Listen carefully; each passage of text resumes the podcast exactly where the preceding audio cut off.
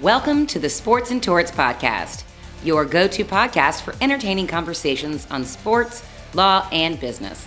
This podcast is powered by the J. Stein Law Firm, a personal injury law firm in Atlanta, Georgia. And now, here is your host, Joshua Stein. What's up, everybody? Hope you are doing well, enjoying the fall season. My man's nodding and approving over here. I like that. uh, I know I'm enjoying everything. Hope you, again, hope everything's going well. Super stoked about our guest this week. My man is here in Atlanta, live from beautiful Las Vegas. He's a sports commentator, he's a poker player. The man does it all, and he's with us today. He's my wife's cousin by blood.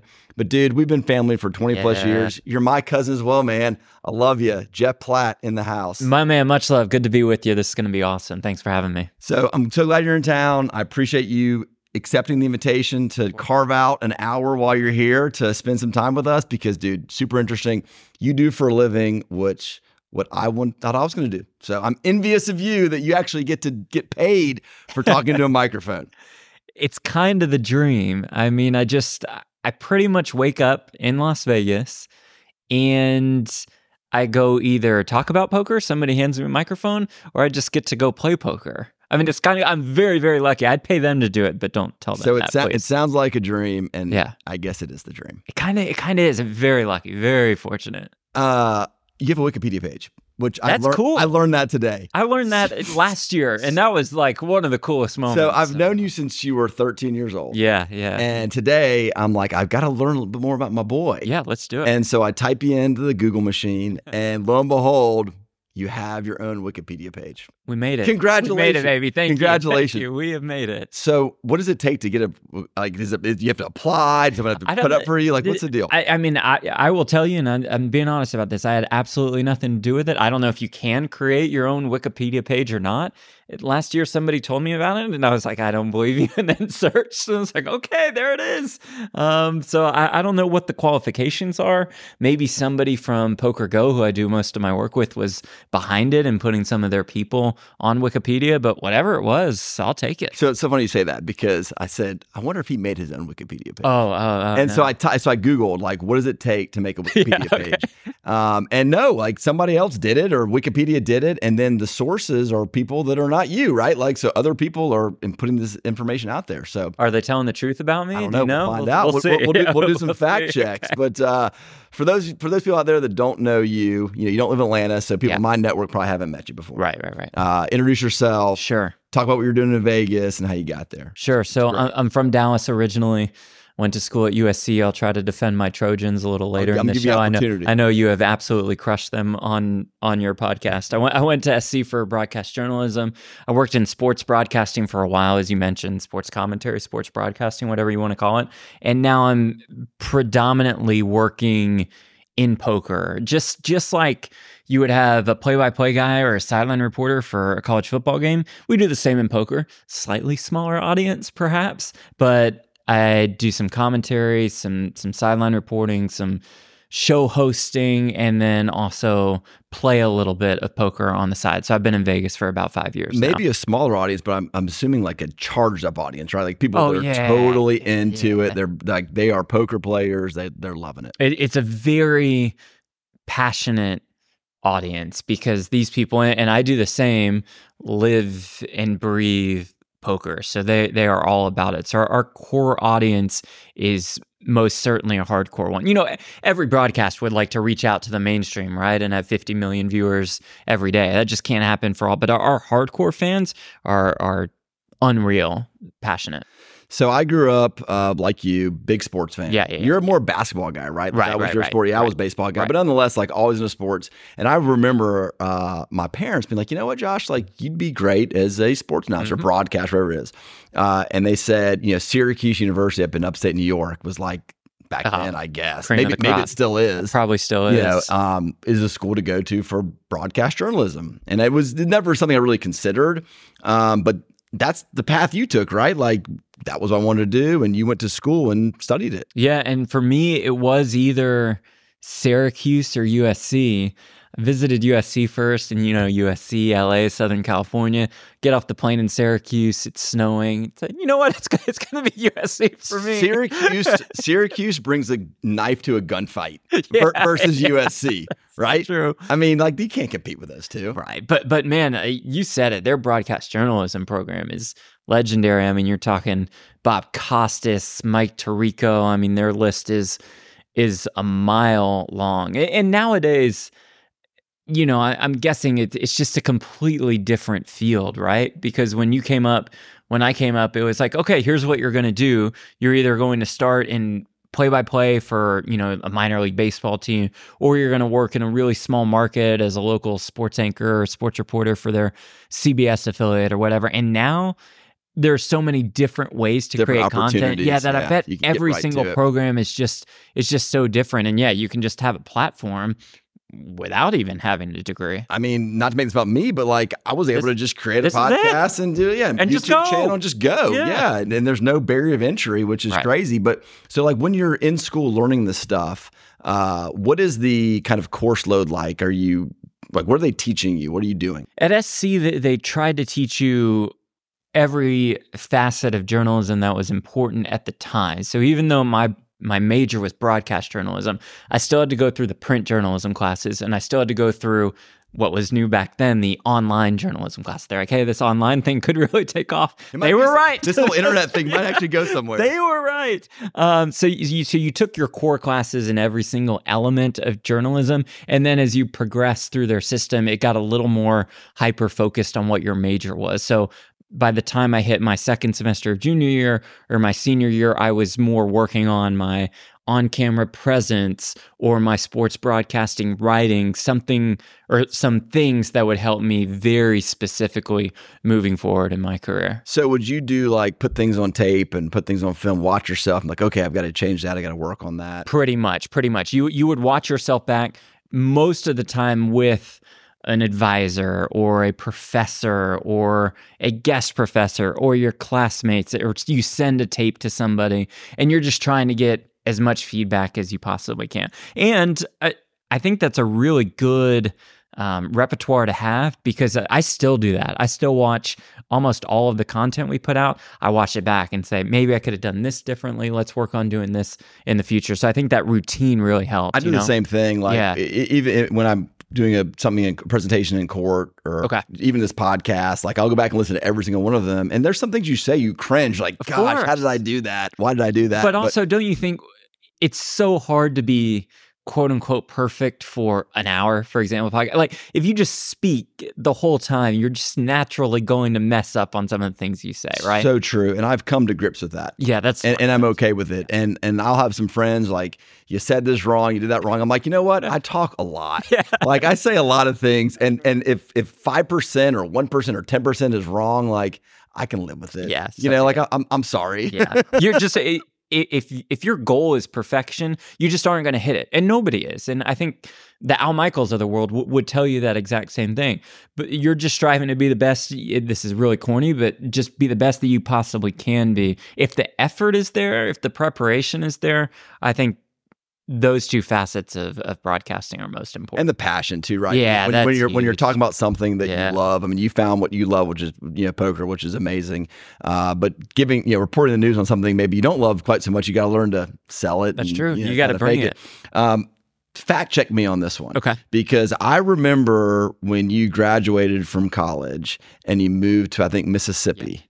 And you were doing the local news, the the sports segment. Yeah. And I, for some reason, I remember you telling me that you were like camera guy, on air guy, editing guy, story writing guy. Am I right about that? Like, Yeah, the fact check uh, confirmed. You're so right. Back back then, that was just when the local news stations were starting to cut their budget. Remember, local news was like cream of the crop, right? Late '90s, early 2000s. That would be your your go to source. You know, if you wanted to find something out about a team in the area you were living in, you'd just wait for the sports to come on at six o'clock and 10 o'clock, right? Right. So it's massive. So as more outlets started to come as far as sports journalism were concerned, of course, the local news stations started to cut back, and the first places they were doing it weren't in sports. So they would start cutting back on cameramen that were available. So, yeah, 90% of the time I was out there with this big camera, and I'm terrible at all of the technology stuff. Not, not that I'm great on air or anything, but I at least know I'm better on air than behind the scenes. And so you're holding the camera, you're carrying the mic, you're checking the levels, you're checking the focus it makes things really difficult, but it also makes you really appreciate like what I do now, for example, where I don't have to touch any of the equipment. I can just I can just focus. So if I'm talking to somebody, I can really listen to what they have to say versus like, okay, is that is everything said and what's my next question yeah, going to no, be? that that's so cool, and you can understand how every part of the process goes. Uh, Yeah, but that's yeah, like, yeah. I mean, is that an entry level? And I, maybe I'm saying that wrong, but like people that want to get to Al Michaels, as you put it, like Mm. you've got to start somewhere. Is that what happens? You take the job in Mississippi doing the nightly news, It, or it really is. I, I mean, at least I should say it, it really was. You Mm-hmm. know, this is 10 or 15 years ago where that would be the path that you took. If you wanted to do studio hosting, if you wanted to anchor Sports Center, for example, that was a big dream of a lot of kids in my dream also like when I not? when I went to school Yeah. yeah and so you would you would know that you would have to go to some small city and that's if you're lucky you get to start as a, as an anchor and as a reporter and you would also know that you're probably going to be required to do some camera work to do almost all of your own editing to do all of that heavy list, lifting that it doesn't look like you do but you would have to go out there to a random high school football game on a Thursday night which is not the most glamorous thing to do but like you said you learn to appreciate every step and get those reps process. in too, yeah. right? Get those reps. So the funnel that gets to somebody, you know, Sports Center, like sitting on the desk at Sports Center, like who who gets there? How does that happen? Well, it's a good question. I, I think they'd be the first to tell you, everybody's on there, that it takes a little bit of luck, right? Because if you have, let's say, 200 to 400 people competing for a sports anchor reporter job in Des Moines, Iowa, you can imagine what the competition is going to be like for the Sports Center anchor gig, right? So ESPN is looking at all these different tapes from from all these different agents and people and and you know now like YouTube content creators and TikTok and I'm sure they have everything involved and you got to have somebody watch your tape first of all and then you got to have somebody like it and it's a pretty subjective thing right, Right. like you could really like somebody and I, I could dislike them. So that first person has to like them then the next person it's like you're just playing the numbers game and the odds become longer and longer and longer. So I think it takes a little luck and then a lot of, like I mentioned earlier, you know, a lot of preparation. You got to kind of put your heart and soul into the job, into the business. You got to nail the audition and you got to be on it. Um, there's there's a lot that goes into these big time jobs. People that get it so impressive. Pat McAfee. Oh, Pat McAfee. I- I- That's the other route, right? That's the other route. Like, Yeah. and I'm not picking on Pat McAfee. Right. However, I will say this: like every time I, I don't watch ESPN that much, Okay. when I do, I see McAfee Yeah. in his tank top and Yeah. his thing, and I'm like, this dude all of a sudden is the guy. I mean, he's got a sports background and all that kind of stuff. Right. But And don't you think it's so much more now when you turn on ESPN, you're much more likely to get the opinion and the analysis versus the news.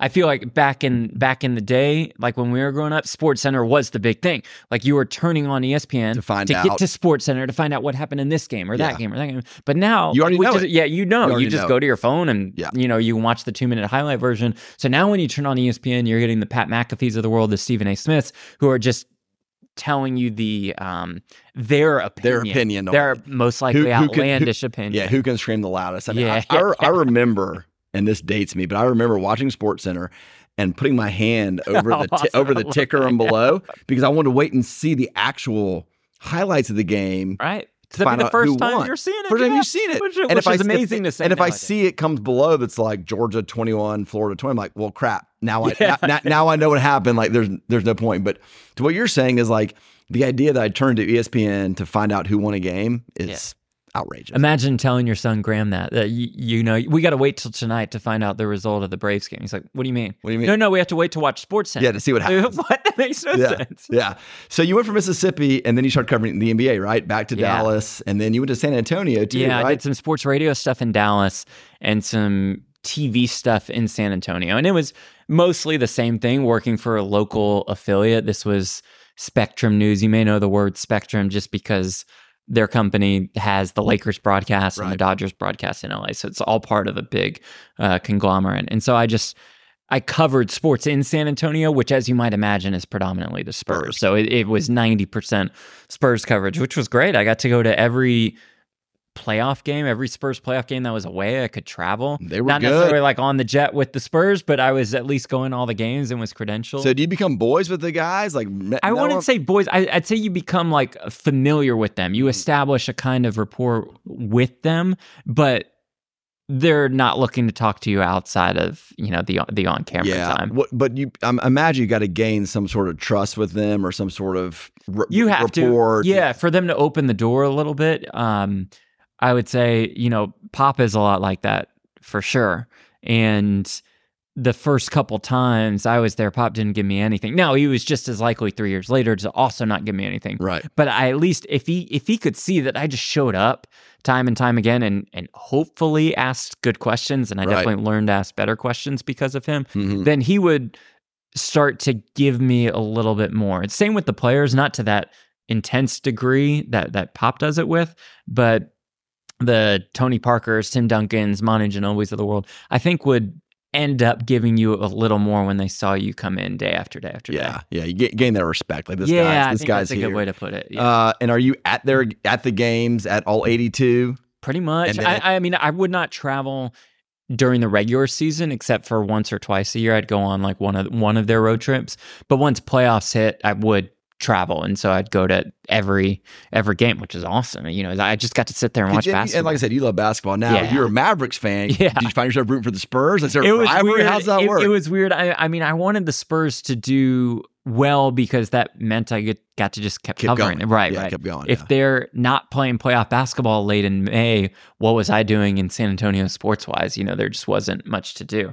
And like you said, I love basketball. I find playoff basketball fascinating. To just be in the room in a press conference after an NBA playoff game, that was that was really cool to me. Being in the mix is neat. Yeah, Right. Like yeah. it's it's even if you have a, a minor part in that mix. It's right? just it's just being it's, it's, it's neat. like uh, beat writers. You hear like I never Yeah. know like what does even that word mean? Beat writer, just on the daily beat, covering the show, or excuse, covering the team. Yeah, yeah, and the beat writing job is very fascinating because that is 100% you are there every shoot around, every practice, every game. You're there hours early to the game and that's more of where you're cultivating sources so you're talking with a scout or an assistant coach on the side.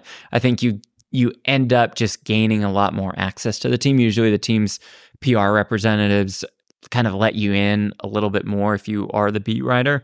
That is a a job that requires a lot of hard work effort and just just devotion to the craft right because you have to just be all Oh. over this team and then a guy like Woj will just come in and scoop you, right? And they'll say there's some big trade here, Right. and your boss will come to you and be like, "Dude, you know, I'm paying you to, to follow the team 24 seven. And, You can't and, be and, Woj." and there's the guys that reach the top, right? Like who, who can scoop and get the sources and have the connections. Like this trade's coming right, down. This right. free Those are the guys that kind of move up. yeah, uh, rankings. Yeah. Schefter and NFL. Yeah, like he's always yeah. one breaking. all these guys who are you know who have gotten jobs at the athletic in the last Mhm. couple of years that that's kind of their promotion of sorts now right Yeah. All right. Basketball, one of your loves, but poker is Yeah. it, right? And I don't really remember when you got into it. Was it a high school thing, a It- college it, was thing? i Like- mean you remember like early 2000s where it started to hit on tv we remember called it the moneymaker Moneymaker, boom like, yeah everybody so Moneymaker. it- that was 2003 that was when i was um i think a junior in high school okay. And so my friends and I, it was pretty simple. You know,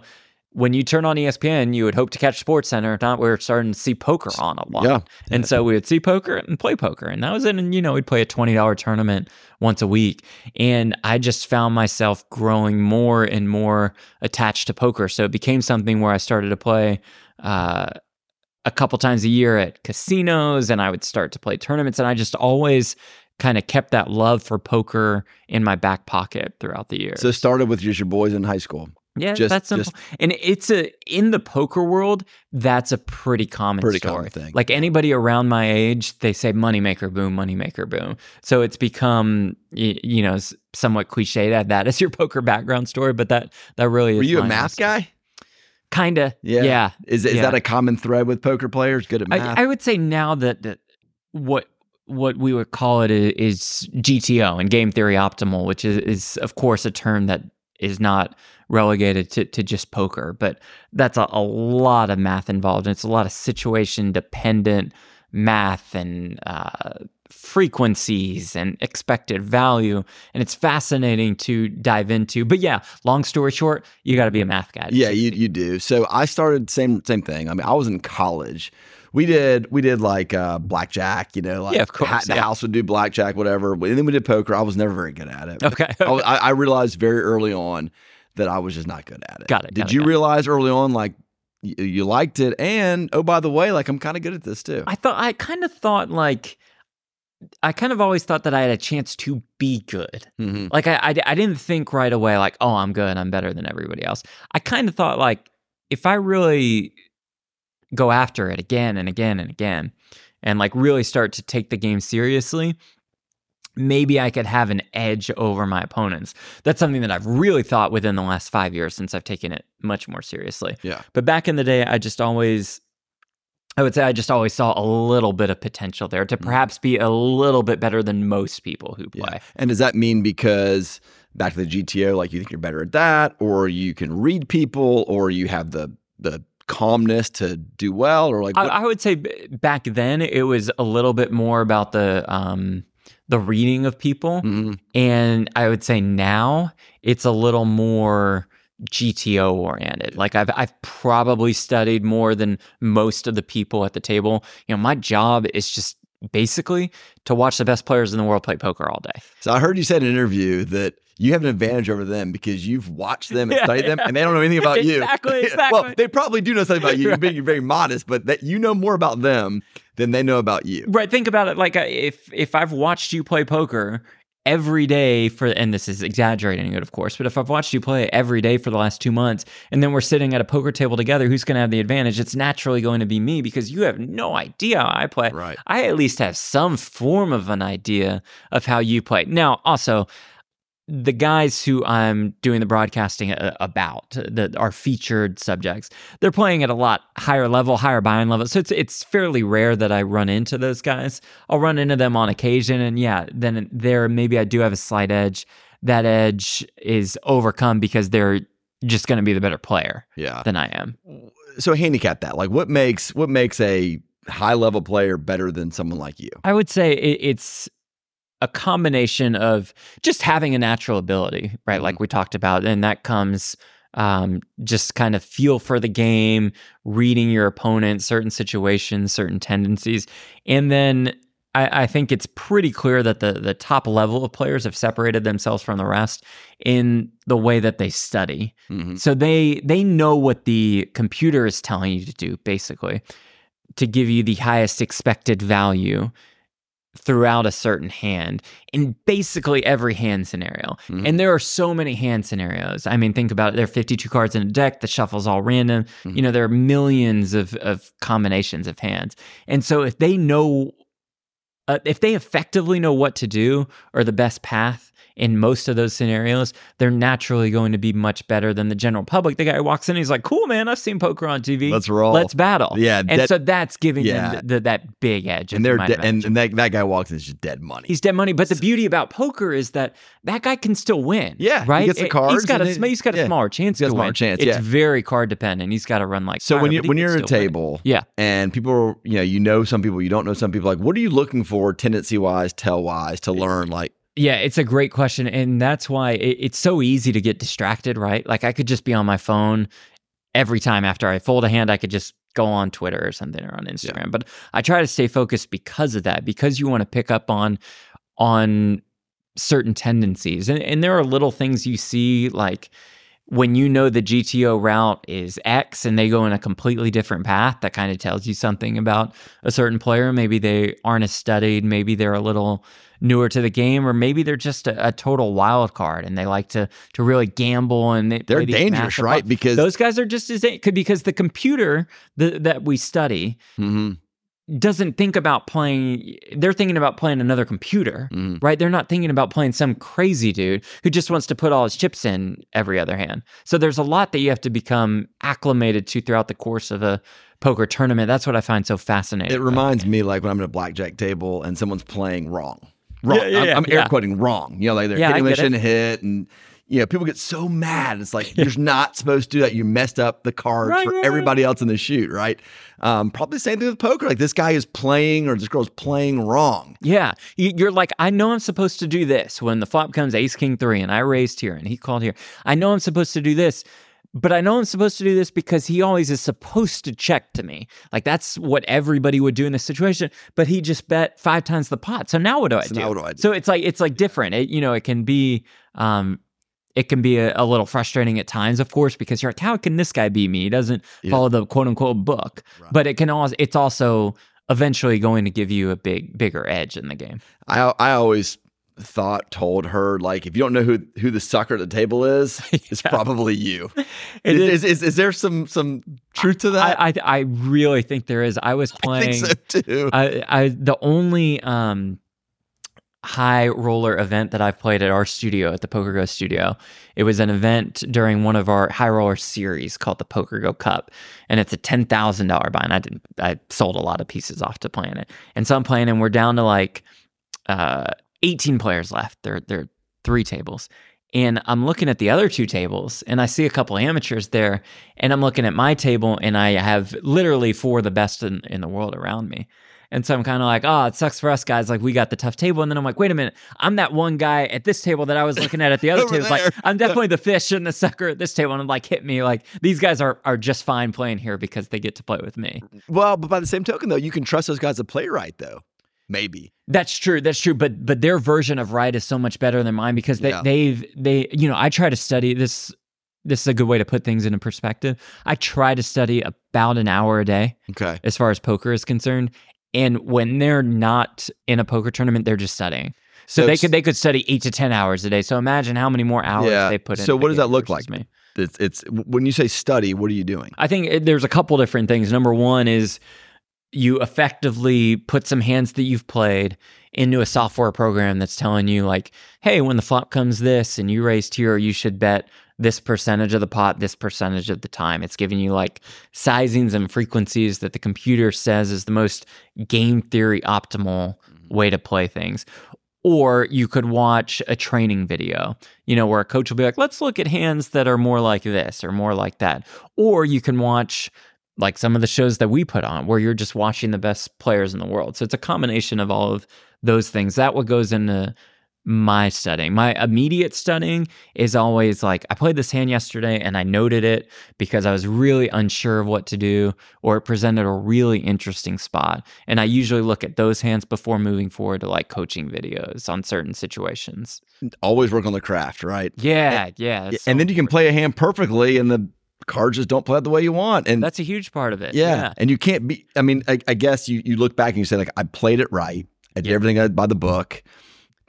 It just the card came Right. out wrong. Right. But it can go the other way too, right? And I think that's what leads to overconfidence and arrogance because I could play a hand really poorly and still win the hand. I could play a tournament really poorly and still win the tournament. It's not likely, but it could happen. And that could give me this confidence boost. And I've had this in the past, to be honest, where I'm like, I don't need to study. I'm doing great. I'm doing great. Like I won this one. I finished third last week. I'm doing great. And you get overconfident and you, you get arrogant and you think you're you're much better than the field and, and you kind of need to be brought down to earth a little bit. So it's like when you win, you don't want to get too high. When you lose, you don't want to get too low, which is common in sports. also, Yeah, that, that's right. Yeah, I mean, golfers they go to driving range of course. every of Monday course. morning. Yeah. No matter what, no matter All right. So you play. mentioned these four, you know, big time names like names Yeah. we would know. You play with?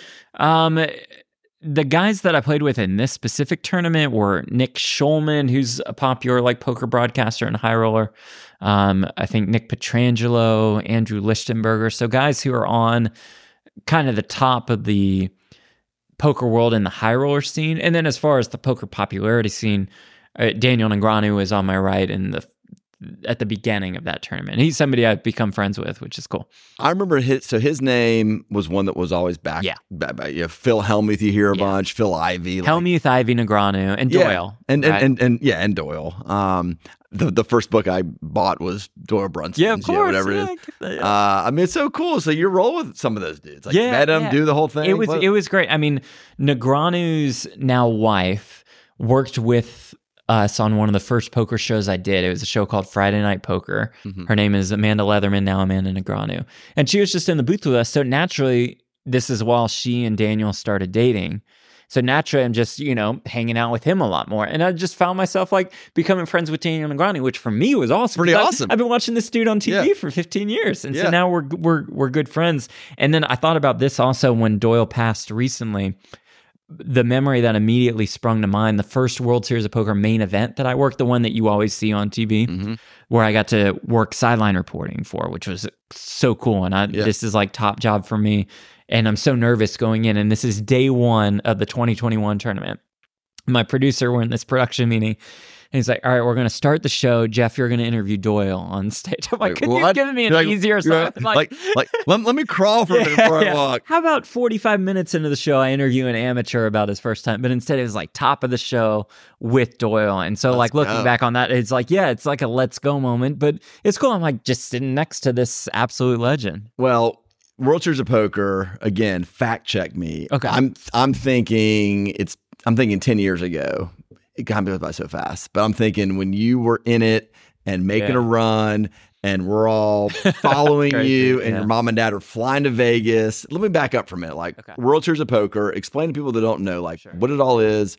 Getting into it, deciding to play in it, and then making a run like you did. Yeah. So, most people who have seen World Series of Poker on TV are seeing what's called the World Series of Poker main event. That's like the Super Bowl of poker. It's once a year, it's a $10,000 buy in. A bunch of people play. I think this year got 10,000 players. But the World Series of Poker overall is just a big festival of tournaments. So, it's from the beginning of June to the middle of July, it's 80 ish different tournaments. I would go out once a summer just to like take my shot, right? do it. In a smaller event, in a smaller, you know, you have dreams of playing the main event because that's like cream of the crop. That's the most prestigious tournament It's out the there. Masters of Golf. Yeah, yeah, yeah, yeah. It really is. It really is. And the great thing about poker, again, is anybody can play it. Mhm. You just have to put up the ten thousand dollars. So I go out there in 2014 for my one shot. I play this fifteen hundred dollar event and don't do well. And so then I play a couple smaller tournaments and then don't do well. And then before I leave uh, town, I play this two hundred dollar one day tournament, and I finished in second for like.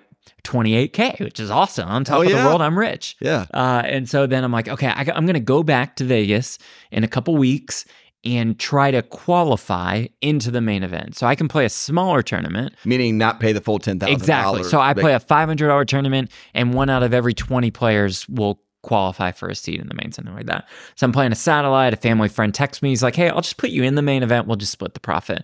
Like, Sounds good to me. You know, I get free rolled Sure. in the main event. So I get to play that World Series of Poker main event for the first time This is in 2014. Yeah. So my math is right. About ten years ago. It's about 10 See, years ago. at And that. I was Okay. fortunate to make a run then. And that run, I made day five. And you said it. My parents were coming out to watch day Yeah. five because we're down to the final couple hundred. Like, it's kind of starting to get real. deal. Like, it's, It's kind of within deal. reach from, I think back then it was uh, 6,500 players to start. So it's kind of a big deal. You know, this was, this was, I wouldn't say in its heyday because that was more Moneymaker boom, but it was still on ESPN. It was still a big deal. People, people still follow. And it was right as my parents were walking into the Rio, which is where the tournament was held. I busted out. Oh, no. So I was like walking out right as they were walking in. It was brutal. Welcome to Vegas. yeah, welcome to Vegas. Welcome to the World Series of Poker. So I played it next year, and I was fortunate enough to make day six of the tournament. So I finished that's in right. Two years in a row. 60th. Yeah. Yeah. just my dad came out. My mom was scared. She thought She she, wanted to be the bat. The bat. Yeah. We finally got her back to the World Series in 2021. So it took seven years for her. Amazing. to make it back. So walk me through like the schedule of the week. Yeah. Like we yeah we watch it on TV and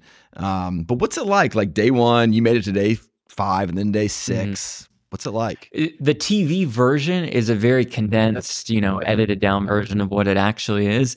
These are long, draining days. Like you show up, you start play it. Now it's 11 a.m. and you play until 11 p.m. or midnight. And it sounds like, mm, what's the big deal? Like you're just sitting there and playing cards, you know, how could that be at all tiring? But think about it. I mean, your mind is like on overdrive, right? And, and you are are constantly working throughout every single hand. So it can be really uh, exhausting and, and really draining. Now, the first part of it, I would say, is easier because since there are so many people, they have to have different starting flights. Now they're up to four. So you could play it. I would always, I think, try to play day one B. So I could have two days off before I played day two. Okay. And then day two, the field's still too big. So they still have to split it up. So I played the first day two. And then I got another day off before you really enter the grind. And then you're going straight through day three, four, five, six. And nowadays, I, I, I think you get a day off before the final table, but it's effectively like an 11 day tournament. It's brutal. Yeah. And you're saying 11 a.m.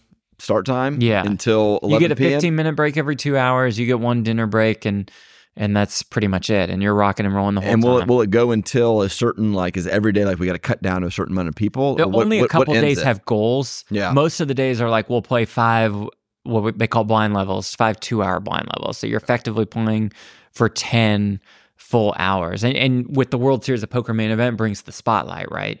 So you have writers and reporters and cameras all around you.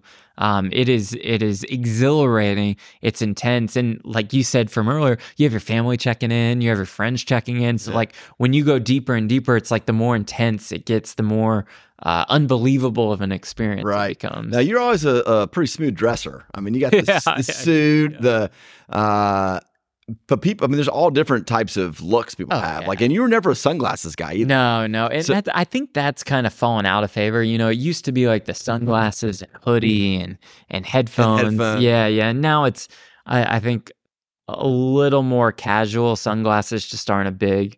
Um, They definitely. I mean, I remember look, back in the day seeing people like don't want to didn't want to see people's eyes, didn't want to. Now, what about like the the drinking at the table? Are some people that are drinking, or is it is it everybody is? I guess whatever whatever you're kind of now the game the game has shifted so much where the the top players in the world are not only not drinking during the day, but they're taking their health, fitness, and nutrition very, very seriously. seriously. Just like, and this sounds weird because it's a card game, but just like a professional athlete would. This is like part of their morning routine. They got to get their workout in. They have to eat healthy throughout the course of the day, or they're going to be tired, and then they're going to. Can you think of Doyle Brunson and drained. his guys back in the Yeah, day? Think about that. Yeah, like they're, not having they're beer smoking. Yeah, cigarettes, yeah. drinking beer, doing whatever. What about the conversation? Like, are people? I guess you got to kind of feel out the table. Yeah, I would say so. And I, I'm somebody who like likes to talk to people at the table. Like I like to get to know people and get to know their stories. I find that that's one of poker's fascinating elements is Mhm. you just run into somebody you would have never ever ever met before and so to get to find out about their life I, I think is cool in poker but sometimes people don't want to talk and then especially as a tournament like gets, Gets down to deeper. its moments Yeah, and then and you probably have to realize, you know, if you're talking to somebody and they want no part of it, you're like, okay, this dude is not interested. yeah, yeah, you yeah, and kinda- that's totally fine It's like re- it's like every right read the room like any, any anything else in the world. right? Exactly, It's, it's, it's like just read the room. yeah that's so true and there's just no reason to like pursue conversation All right. How do all of you high end poker players learn how to shuffle cards and shuffle the um, chips so well?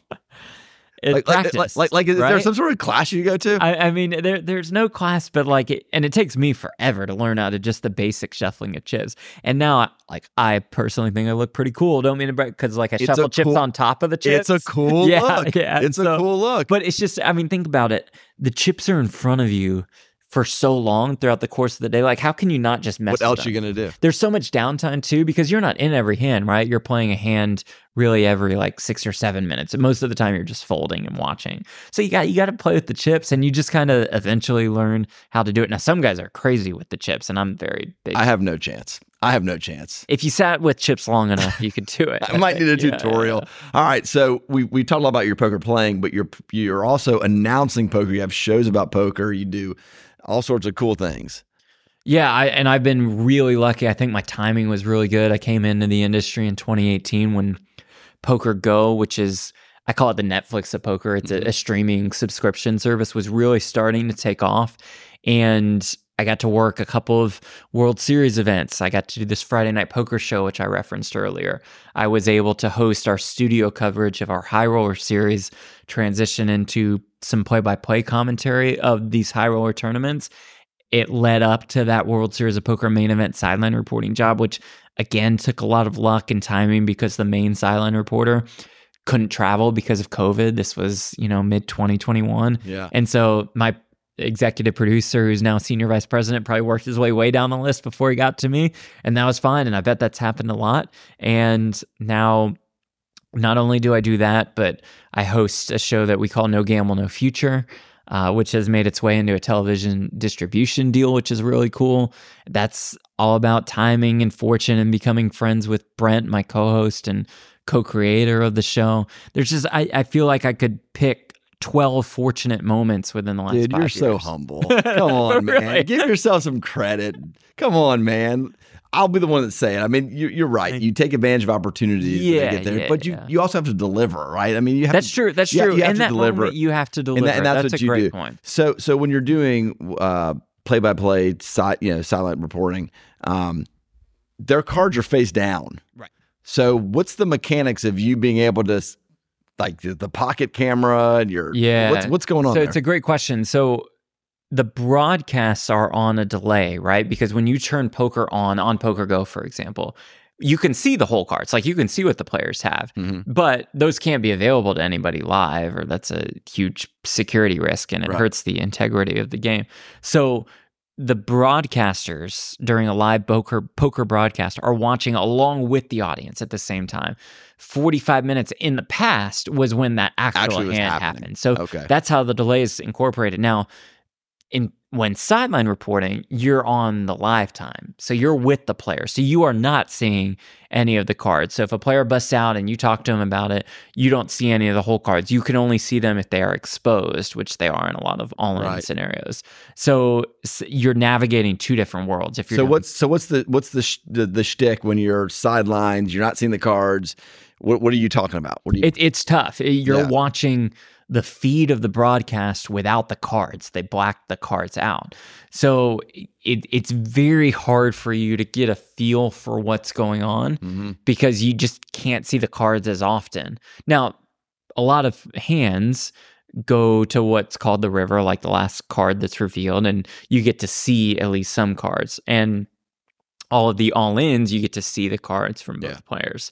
But you're more looking for is a player becoming frustrated or is he using a big stack to his advantage? Just Right. kind of working on questions that you could ask, or you're researching and just looking for background stories about Yeah. certain players. Yeah, no, that- that's cool. And I've also seen you do uh, award shows. I've seen you do Yeah, the I've seen you do the, the, the poker award show, man. It's Like you're the funny that- host. it's funny that you mentioned that. That is uh, by far the most nervous that I've been for a gig because it's, it's just different. And our award show, the Global Poker Awards, is structured like you know the Oscars. The Oscars, yeah, So it yeah. starts with Yeah, a with a monologue. monologue, Yeah, yeah, yeah, yeah. And so I've never like I've never done stand up comedy like that. Ter- I've been on camera a lot, but I've never done something like that where there's this crowd of it. Just there's just like probably a hundred people there in person.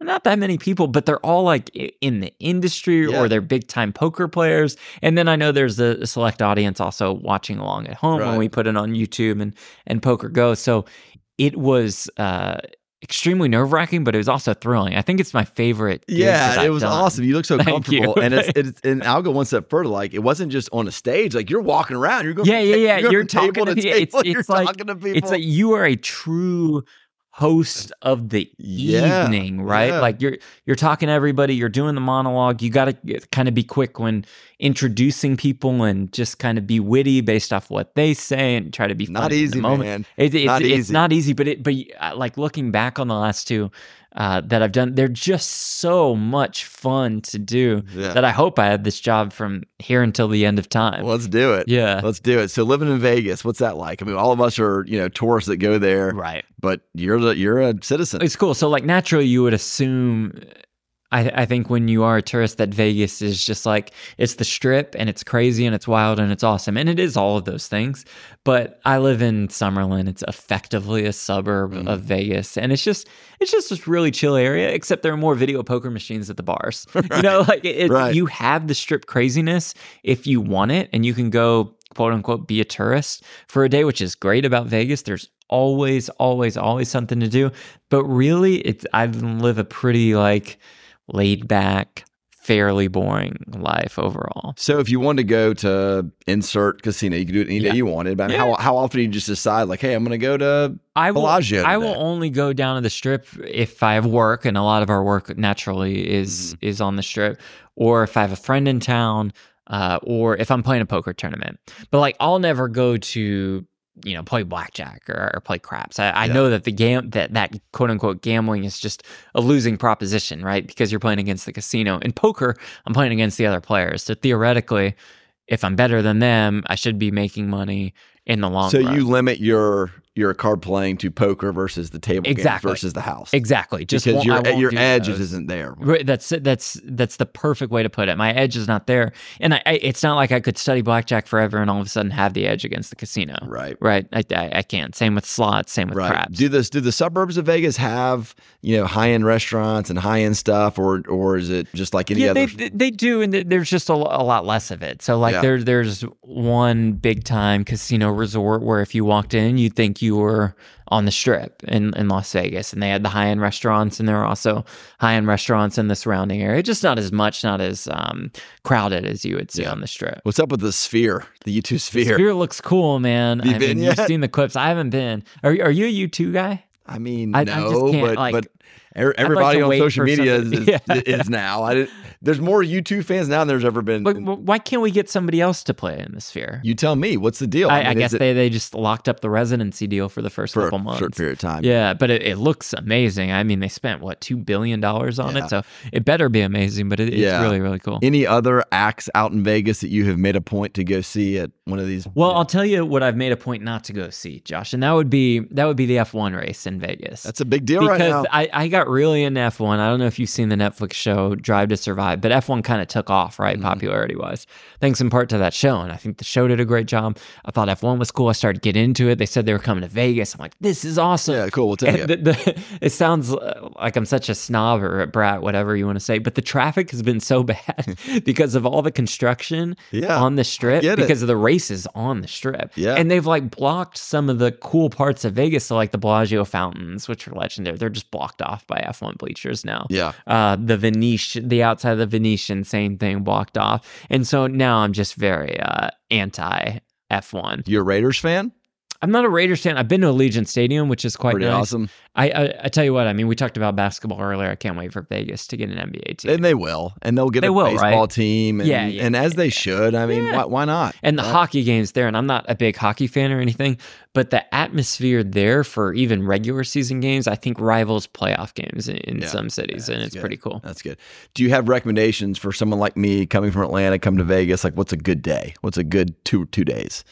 Like, where to Oh, go? of where to go and what Yeah. to do? Yeah, I have, I have a ton of them. I, I think that my favorite casino to be in is probably Aria.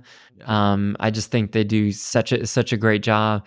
Javier's in Aria is my favorite restaurant in Vegas. It's a Dallas place. It is, yeah, yeah, it is. Um, it's not like the highest end restaurant in the world. It's, you wouldn't call it a five star place, and it's not ridiculously overpriced like a lot of the places. It's just a great food, great atmosphere, great drinks. I always tell people Javier's. They're, they're, they if you just walk a couple steps, you'll run into a great steakhouse. Yeah. I mean, they're just littered all over Vegas. And there are so many different concerts and shows and sports, and the, the entertainment is just at such a high level. I feel very lucky to live in It's- Vegas. yeah, it's amazing. I mean, every time I options, you know? go, I just I'm just like, whoa, you know, just I just like walking. Honestly, I just Yeah, like walk. the- I just like walking. Walking and the people watching in Vegas is, is outstanding, amazing. especially late at night when people get a little wild. It, it's tremendous. it's so good. All right, before we're done, I want to give you the opportunity to talk some USC football because you're right. Uh, on on this podcast, I have Yeah. been kind of harsh on your Trojans. Kinda, yeah. Uh, Wrote them off. I, I did write them off. Me and my boys wrote them off um, because we're not West Coast football guys. Yeah. We're not. Um, but I'm giving you this opportunity to tell us what we're missing from USC. Lincoln Yeah. Riley, top end coach. You got your quarterback. Yeah.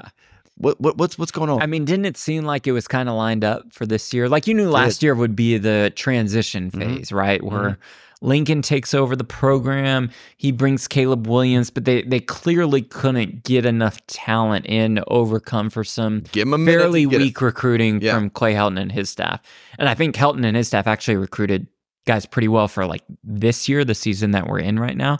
But they hit the transfer portal hard and and it just it's clear to say it, it just didn't work, Yeah. right? Like on the the defensive end SC has just so many weaknesses. And, and they don't we were talking about this before we went on air.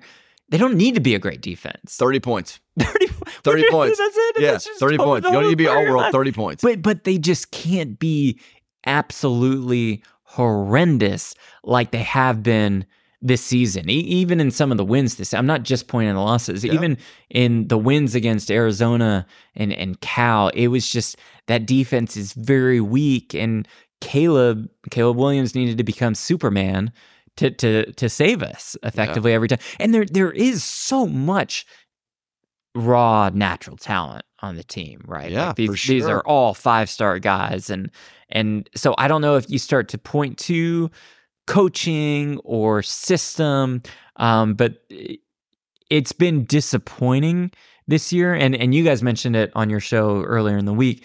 The game against Washington's very interesting. Um, At the time we're taping it, that game is is tomorrow. Mm-hmm. Yeah, because- probably, it'll, yeah, it'll be right, already right, right. played. But the line's pretty small. I wouldn't be like surprised if You if can give a prediction if you want. Yeah, I mean, I, I th- again, the Vegas line just looks really weird, right? If you're walking in off the street and and you don't, you just don't know anything about betting. Hop okay? in the sports book. Yeah, yeah. You hop in a sports book though, and you're like, well, Washington's a top five to ten team. SC's been terrible this year. Washington's only favored by three. I'm not that Washington. Duh. All day long. like they're, they're just begging All you. day, they're begging you. That, that's that, that's how that Washington. city in the Yeah. desert was built. All those Right, lights. and you'll just edit this out, of course, if uh, Washington ends up ends up crushing us. So, so there is uh, there is an issue there.